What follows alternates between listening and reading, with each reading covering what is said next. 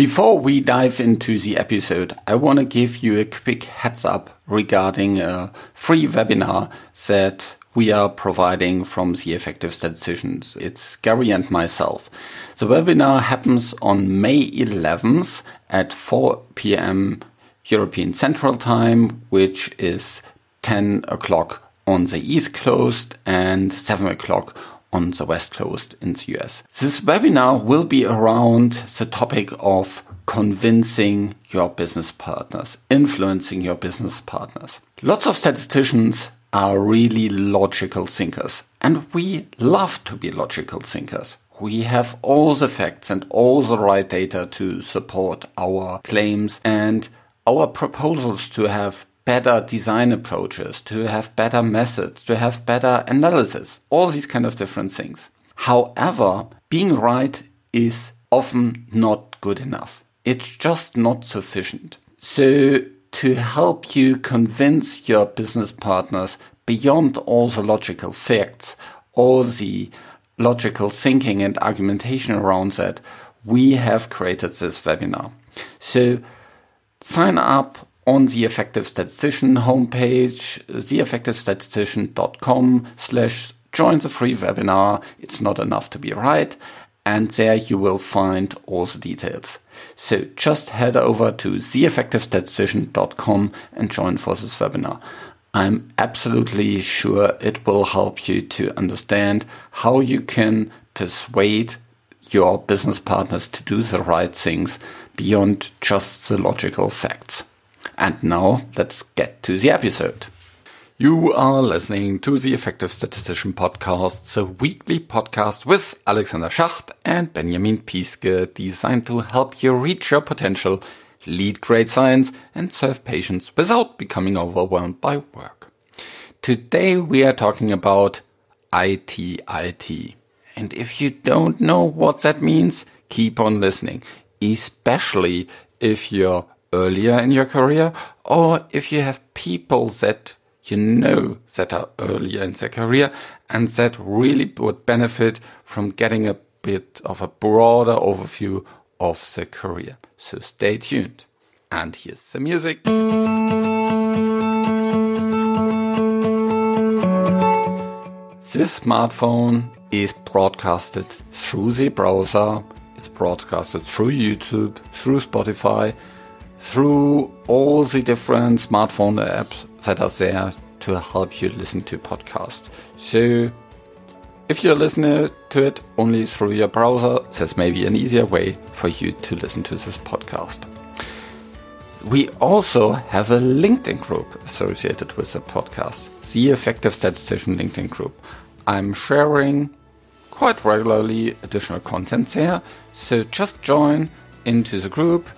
There you will find other members that also listen to the podcast, so I hope we build more and more community in there, and you will get additional learnings and connections.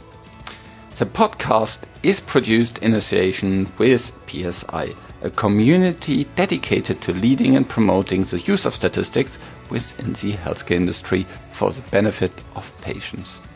Join PSI today to further develop your statistical capabilities with access to the 200 video on demand content, free registration to all PSI webinars, and much, much more. I usually don't speak about numbers and dollars and things like that, but I need to tell you it's just £20 for non-high income countries and just £95 for high income countries.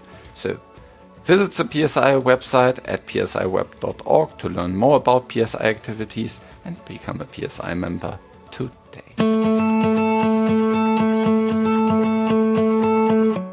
Welcome to another episode of the Effective Statistician, and today we are talking about the ITIT course, and if you don't know what that is, we'll get into that in a minute. I have two guests with me today here, so there's Alex Godwood and Gabriel Glencross. Hi, how are you doing today? Very well, thank you. Yeah, how are you? Very good. So let's start with a little bit of a short introduction. So Alex, maybe you can tell us a little bit about your career up to now and what your involvement with the ITIT program is. Sure. Yeah. So I'm currently the chairperson of the PSI ITIT committee and have been for about, I think it's about 3 years now. I've been involved in the committee for over 10 years. In terms of my career, I currently work at SoseiHeptares, which is a biopharmaceutical company working in the design and early development of GPCR-targeted drugs. I'm the director of statistics there, working in translational and early development. Okay, very good. And Gabriel? Hiya, yep. I'm a programmer at Amgen in the Uxbridge office in the UK, and I've been Amgen for about 3 years. I joined as a study programmer, and now I'm more sort of involved in the programming support side of things. So I kind of develop SAS macros and other utilities that improve the efficiency of the study programming within Amgen. And prior to that, I studied maths and statistics at uni. So I felt like the PSI ITIT course was a bit of both of what I'm interested in, and I attended in 2017, 2018. Okay, very good. So you're a recent attendee, so that's great to have today both sides of the coin, so to say, the teachers and the student. And so let's, for the listener who is not familiar with what ITIT stands for, Alex, can you give a little bit of an intro in terms of what it stands for and what it entails? Yes, so ITIT stands for Introduction to the Industry Trading Course. As it sounds, it gives delegates a taste of life across the pharmaceutical industry, starting from drug discovery and continuing to marketing. It also shows life in a pharmaceutical company as well as in CROs. The way it's structured is that it's split into 6 different sessions where each session covers a particular aspect of drug development. Each of those sessions is held at a different company, so you get a perspective from 6 different companies across the course. Each session is 2 days long. Over the year, you travel around to these different companies with the same group of about 25 people learning about drug development. So it's about, it starts, when does it approximately usually start? It starts in October. And then it ends? So it runs like an academic year. Yeah, so it finishes in July. And so 6 two-day sessions, and these are all live sessions where it's live presence at the different locations. That's right. It's all live, yeah. So everyone is traveling to the companies, and presentations are given by experts from those companies that are running the course. Wow. So how many alumni do you have from the course? Well, the course has been running for about 30 years now. So there's been the odd year where it hasn't run, but I'd guess that overall we've had about 700 statisticians and programmers who have attended the course. Wow, that's a really, really big amount of people. So when you designed the course, what's your, perfect participants, your ideal participants that you had in mind?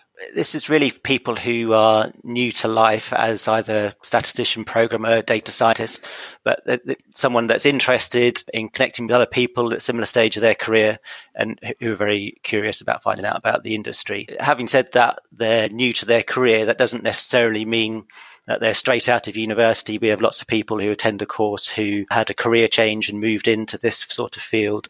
So we get quite a diverse range of delegates in terms of their location, their background, and the type of work they're involved in. So if I am with the industry for, let's say, 3 years, is that then I'm already too experienced for the program, or, what would you consider to be a threshold when you probably don't benefit anymore from the program? Yeah, we tend to say that it's best if they've had sort of 1 to 3 years. The lower limit of 1, we suggest just so that they've got some familiarity with what goes on. But it's not a strict requirement, but that's the general guidance we give. Okay, very good. So Gabriel, how did you learn about the ITIT course? So I joined my company in September of 2016, and I think it was within a week that one of the senior managers in programming mentioned it to me. So he'd been on the course back in the day with a few other programming colleagues, and a few of the statisticians in our team had attended as well. And they'd all kind of recommended, you're new to the industry. This would be a great experience for you to go on in like a year's time when you've had like a year's experience in the industry. And actually, one of our stats colleagues was on the ITIT committee, and she mentioned that 2017-2018 would be the first year that the course included a session outside of the UK. So this is quite a new thing, I think, for ITIT. So our session on HTAs was at the AstraZeneca office in Gothenburg in Sweden.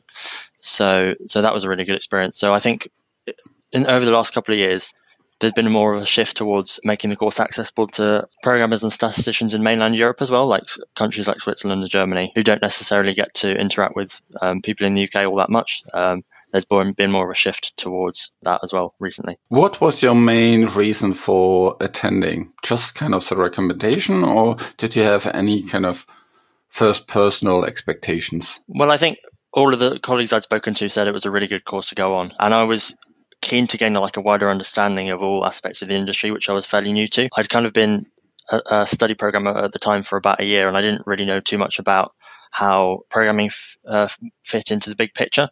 And even the course was like geared towards statistics. I wasn't too worried because you kind of, even though you're a programmer, whether you're a programmer or a statistician, you do learn about a wide variety of aspects of the industry, like Alex said. So drug development, toxicology, clinical trials, marketing, all sorts of things.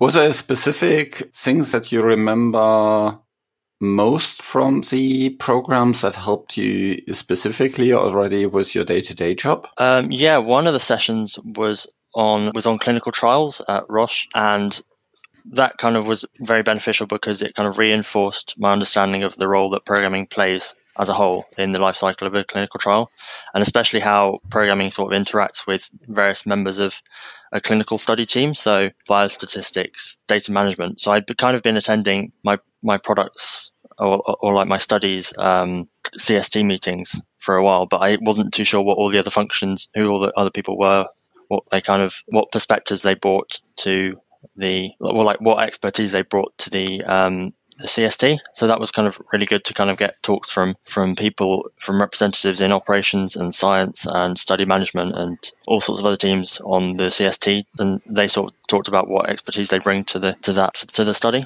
And also there was so clinical, just CST stands for clinical study team, I would suppose. Yeah, that's right. Yeah. And also there was sort of some talks on data management as well. So we, in programming, we worked quite closely with data management. So it was good to get reinforced knowledge of the relationship that they have with biostats and programming, how they go about designing the CRF and the database and edit checks and all sorts. So you kind of get a greater awareness of the whole process required to bring a drug to market. Yeah, and also there's slight differences across the industry in terms of how these functions are specifically called, and maybe the interfaces vary a little bit from company to company. Overall, there's a lot of similarities between the different companies just by the different requirements, by the different trainings and educations that the people have, and just by the need of the overall clinical development program. Yeah, absolutely. That's driven by the regulatory leads. So that by just that design, there's a lot of similarity. And so if you learn it from one company, it will usually apply very well to your own company as well. But it's also good to see what are a little bit maybe the slight differences, and you see that maybe, the naming conventions is a little bit different, and that helps you to get a better overall understanding of your job. Is that true? Yeah, absolutely. Because the course has sort of 25 people on it, 25 delegates, and they all come from varying backgrounds. So you have people from different companies, not just pharmaceutical companies, but obviously CROs as well, and you have programmers and statisticians. I think you get a lot of variation in terms of the naming conventions of things. So some companies call it a clinical study team, others call it has different names for the same thing. But you sort of do get a wide range of expertise across the people on the course. Okay, very good. So in terms of the course program content, what does it overall entails, Alex? Yeah, so we tried to cover the chronology of drug development process. So we start with drug discovery. In that session, the chemists and biologists tell us a little bit about what they do.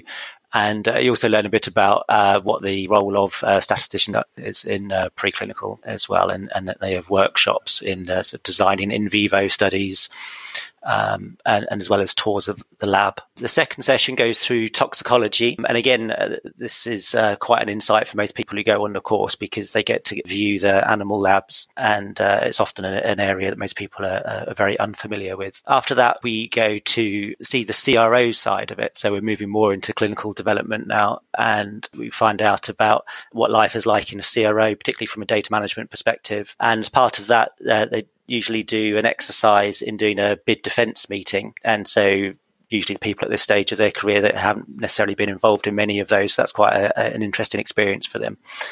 Good trade next. So it's not just lecture, it's really kind of more also interactive style.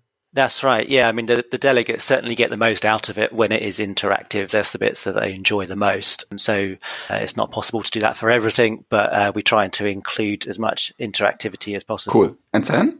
Then we go to clinical trials. And so this is the session that most people are usually familiar with. Most of the people that come on the course are working in clinical trials. And so, I mean, although some of it's familiar to them, we also try and give them insights into clinical trials that they're not necessarily that familiar with, certainly sort of new developments in clinical trials, different aspects that they might not fully know about. But it also gives them an opportunity during this session to show what they do know and to be very interactive and ask good questions. After that, we go through the health technology assessment, and also sometimes that includes PROs as well. And then the last session is in marketing. So again, this is often an area that people aren't very familiar with, and that's usually quite lively as they get involved in sort of designing marketing schemes for new medicines. Cool. Very, very nice. If you look into this content from the current program, how does it look different from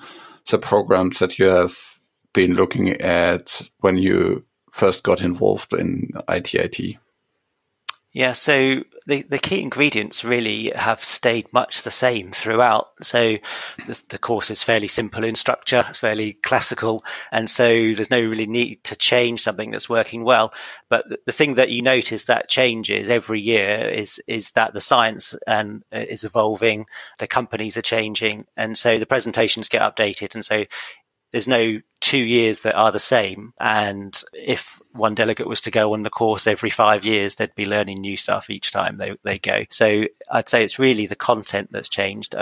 Gabrielle pointed out earlier that there has been a recent change in the location of the courses. So we've moved to incorporate host companies from Europe. This is sort of part of the wider PSI objective. And so we get delegates on the course from continental Europe, and we have been for many years, but for the last 3 years, there have also been sessions in Europe.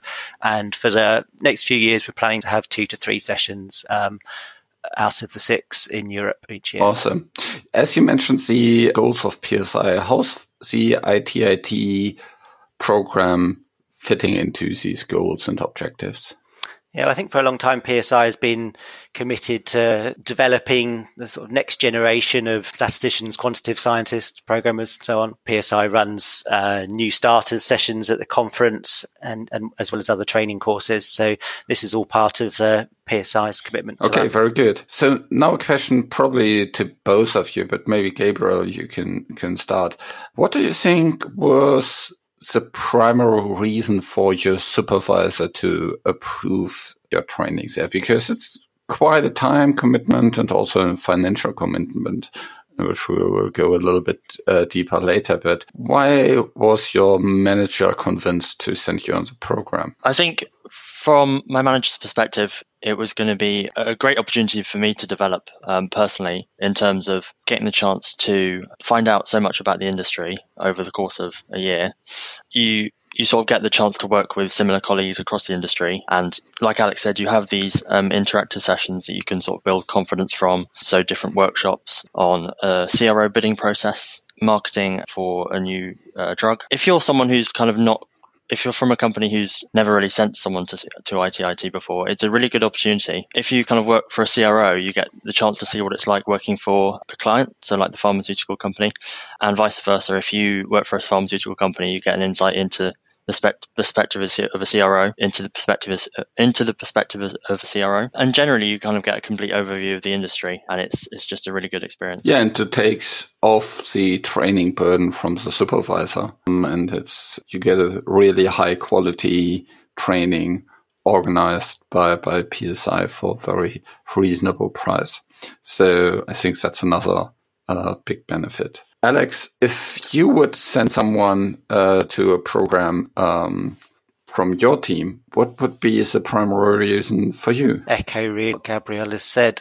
I think it does help the delegates build their confidence because they are within a group of like-minded people. So I think all of the interactive sessions helps highlight all the things that they know already and helps them give that confidence to speak out and in group sessions. So I think that's really important. But also because they see so many different aspects of the industry, I think that gives them then an opportunity both to see what they can add now, and then also allow them to think about, as their career develops, other areas that they might be interested in working in. From what I didn't attend the course, but throughout my career, I've started off in clinical development. Now I'm doing quite a lot of preclinical work, and certainly some of the things that I've seen from this course have sort of given me the insight before I started this work into what life might be like as a preclinical statistician. So, I think there's a lot of that, just opening their eyes to the whole industry. I think that is a key benefit for your overall career development, and also from the sponsoring company that sends you on this program, that you can learn which area is the area where you can contribute most, where your skills are best suited, and where your passion sits. And I think the other benefit is that Gabriel highlighted very, very good is that you see how others work in this industry. So how can you best work, for example, with a sponsor or with a CRO or with the colleague from another function? What are their expectations? How is my work fitting into the bigger picture? I think this is really, really motivating if you can see, okay, because I'm doing this here, that has downstream effects on these other functions and ultimately leads to the approval of a new product or the reimbursement of a new product. Yeah, that's right. And I think you often see that the delegates asking questions of the scientist or the biologist or something that they would probably never get the opportunity to in their day-to-day work. And so you can ask fairly simple questions and that have been, interesting you that you wouldn't otherwise get the chance to. Yeah. Let's switch a little bit to another topic here. Alex, you have now worked for 13 years in this program, and that's a lot of involvement within PSI. What makes you so passionate about PSI itself? Yeah. I have to say, particularly my role now, I work, I'm the only statistician in the company that I work in. So being involved in PSI allows me to meet other statisticians, see the other work that's going on, which is fantastic because it gives me the opportunity just to hear about what other people are up to, get new ideas and keep up to date myself. And I guess an opportunity to talk statistics with people in a way that I don't really get to do in my day-to-day work. What has been your biggest fun event for 2019 from a PSI perspective? Specific meeting or? Yeah, I guess so. At the last session that we have of each year at the ITIT course, the full committee comes to the last session. So that's we're a committee of 8 people, and we all stay for the full 2 days. In the evening, we have, as it's the last time that everybody's together, we have a social event. Often we have a sort of murder mystery event the last night, so that's always fun. It's always good to see the committee again, and we talk through and we make. So you had a murder mystery session this year as well? We did, yeah. We've done that every year for the last few years. Sometimes we do it where we all participate ourselves. So the last few years we've done it where we've got a group of actors in to do the murder mystery. And so we're more involved in the questioning of the actors and trying to work out who did it. That's cool. I think the entertainment evening that I enjoyed the most was the casino night at the toxicology session. So a couple of months before, I'd been to Las Vegas, and in one evening in Harrogate at Covance at the casino night, I gambled more than I did in 3 days in Las Vegas. So it was a lot of fun. You kind of every single session has an entertainment evening on the first night, and it ranges from bowling to murder mystery to casino night to a meal out, that sort of thing. So you get the chance to sort of network socially with people as well as professionally. Yeah, and I think this network is hugely important. I have completely underestimated that myself for the first years and in my career. And only when I invested more time, I also invested more time working on PSI, I learned a lot about other companies. I got a lot of information across the industry from there, got a lot of inspiration there, and also some friendships really developed. And I think that's a really, really nice thing. And yeah, absolutely. So I guess because you're seeing the same 25 people 6 times, you definitely build up a good network with them. It tends to be that you sort of stay in touch with them. So a couple of months after our course finished, we had a reunion where a bunch of us met up in Cambridge, and then you sort of see people again at conferences like the PSI annual conference and the Fuse annual conference, where you sort of met up with people there. So you definitely build a network of industry contacts across different companies and different CROs. So it's really good. Yeah, and really good opportunity. More and more over time, since these events feel like class reunions, because you see a lot of good friends again and again and again. Seeing a lot of good friends again and again. Speaking about these things, for the next years, you want to go off outside of the UK as well. What nice cities are you looking to explore then? Yeah, so this does change a bit from year to year. As Gabriel said, we've been to Gothenburg recently. We've been to Basel, Berlin. So we've had PPD in Berlin recently, and we're going to go to Bayer in Berlin as well. And we're going to go to Boehringer Ingelheim in Germany next year. In Ingelheim or in Biberach? Biberach. Oh, yeah. Biberach. Okay. I've worked really? There. Okay. Yeah. Maybe some of your colleagues then. That's going to be for the toxicology session next year. We're always looking for new host companies. So if there's anybody listening to this that would like to host a session, yeah, please get in contact with us. Okay. Okay. Well, if you're speaking about the host companies, what would you say are the biggest benefits of the host companies? Yeah, well, there are many reasons why host companies take part in this. I often ask them why they do it. You know, it's often a reason just that they want to give something back. They've benefited from this course or similar courses in the past, and they want to give something back. Other times it's that they want to show off their expertise. And so, you know, it's a way of highlighting the nice environment they work in, and the quality of the science that they're doing. Yeah, many different reasons, really. It's often organised by a statistician within the host company, but then they gather scientists or experts, marketeers, whatever it is, from that company. And those people are normally very happy to help out, and they often say that they think it's a great course and they wish that there was a course similar for whatever function it is they work in. Yeah, I can see that. I think that also drives the success of this program. It's the variety of the different experts that speak about their field. And of course, speaking about your own field, you can have a lot of passion and enthusiasm bringing to the program. I think that's one of the key success factors of the program. Is there anything else you would think about that drives the success of this program? I think I would point out the committee is very hardworking and dedicated to improving the course. So kind of at the end of each, the committee, I guess, ask the delegates for ideas on what's working well and what could be improved so that the course kind of can improve year on year. And as Alex said, the speakers are always very knowledgeable, and they encourage good discussions on a range of interesting topics. And delegates generally learn so much, not just through listening to presentations, but through some of the active learning as well. So the different workshops and the tools of the preclinical animal labs. It kind of gives you a hands-on insight into different aspects of the industry. Okay, very good. Alex, I wanted to ask Alex. Yeah, well, I think as Gabriel said, from how he heard out about the course, the course is... people apply for the course because of word of mouth. They often do it because they know other people that have been on the course and highly recommend it. And so really it's just a success driven by that word of mouth. There's always new delegates wanting to come on the course and their enthusiasm for being on the course and wanting to take part.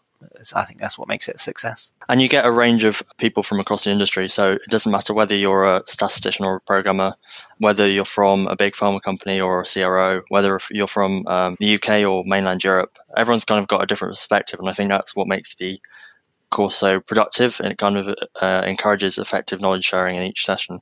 And generally you kind of see that a lot of work goes into helping patients. Programming and statistics is a small but crucial part of quite a massive process, and you sort of find that out. Awesome, very good. So 2 questions at the end. So for the host companies, if one of the listeners wanna host such a session, such a 2-day session at their location in the future, where should they go to?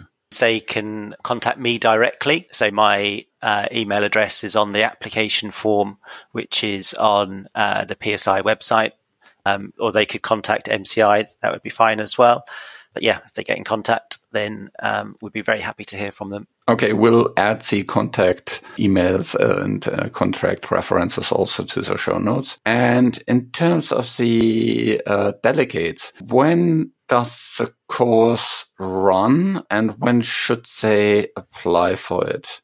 And how many can actually apply? Yeah, so the course runs from October to July. The application form is available from the start of the year to the end of June. So the deadline is the end of June for getting in all of the applications. And that can be found on the PSI website. Sorry, what was the final question? And the other thing was, is there any cap, is there a limit in terms of attendees? Yeah, so we usually have 25 attendees. So for the last few years, we've had approximately 25 people apply, so that's worked out fine.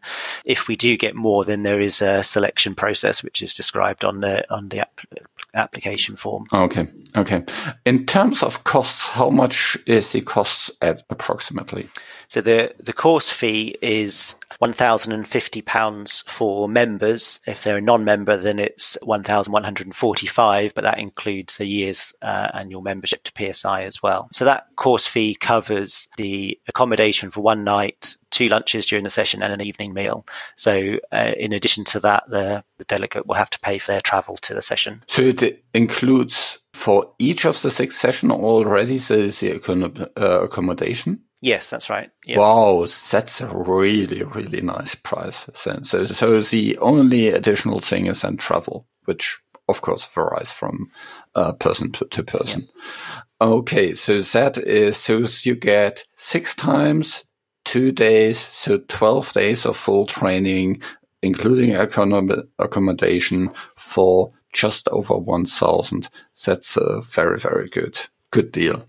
And especially if you're thinking if you want to run that within your own company, that would probably be even more expensive because you would just need paying all the different people for their time and their pre-work. That's already quite a lot of work. So very good. So we have heard a lot about a lot of the benefits of this program, that you get a lot of networking experience, you get a good overview of the overall industry from the very early starts in the clinical, in the overall development process, in the preclinical up to the marketing phase.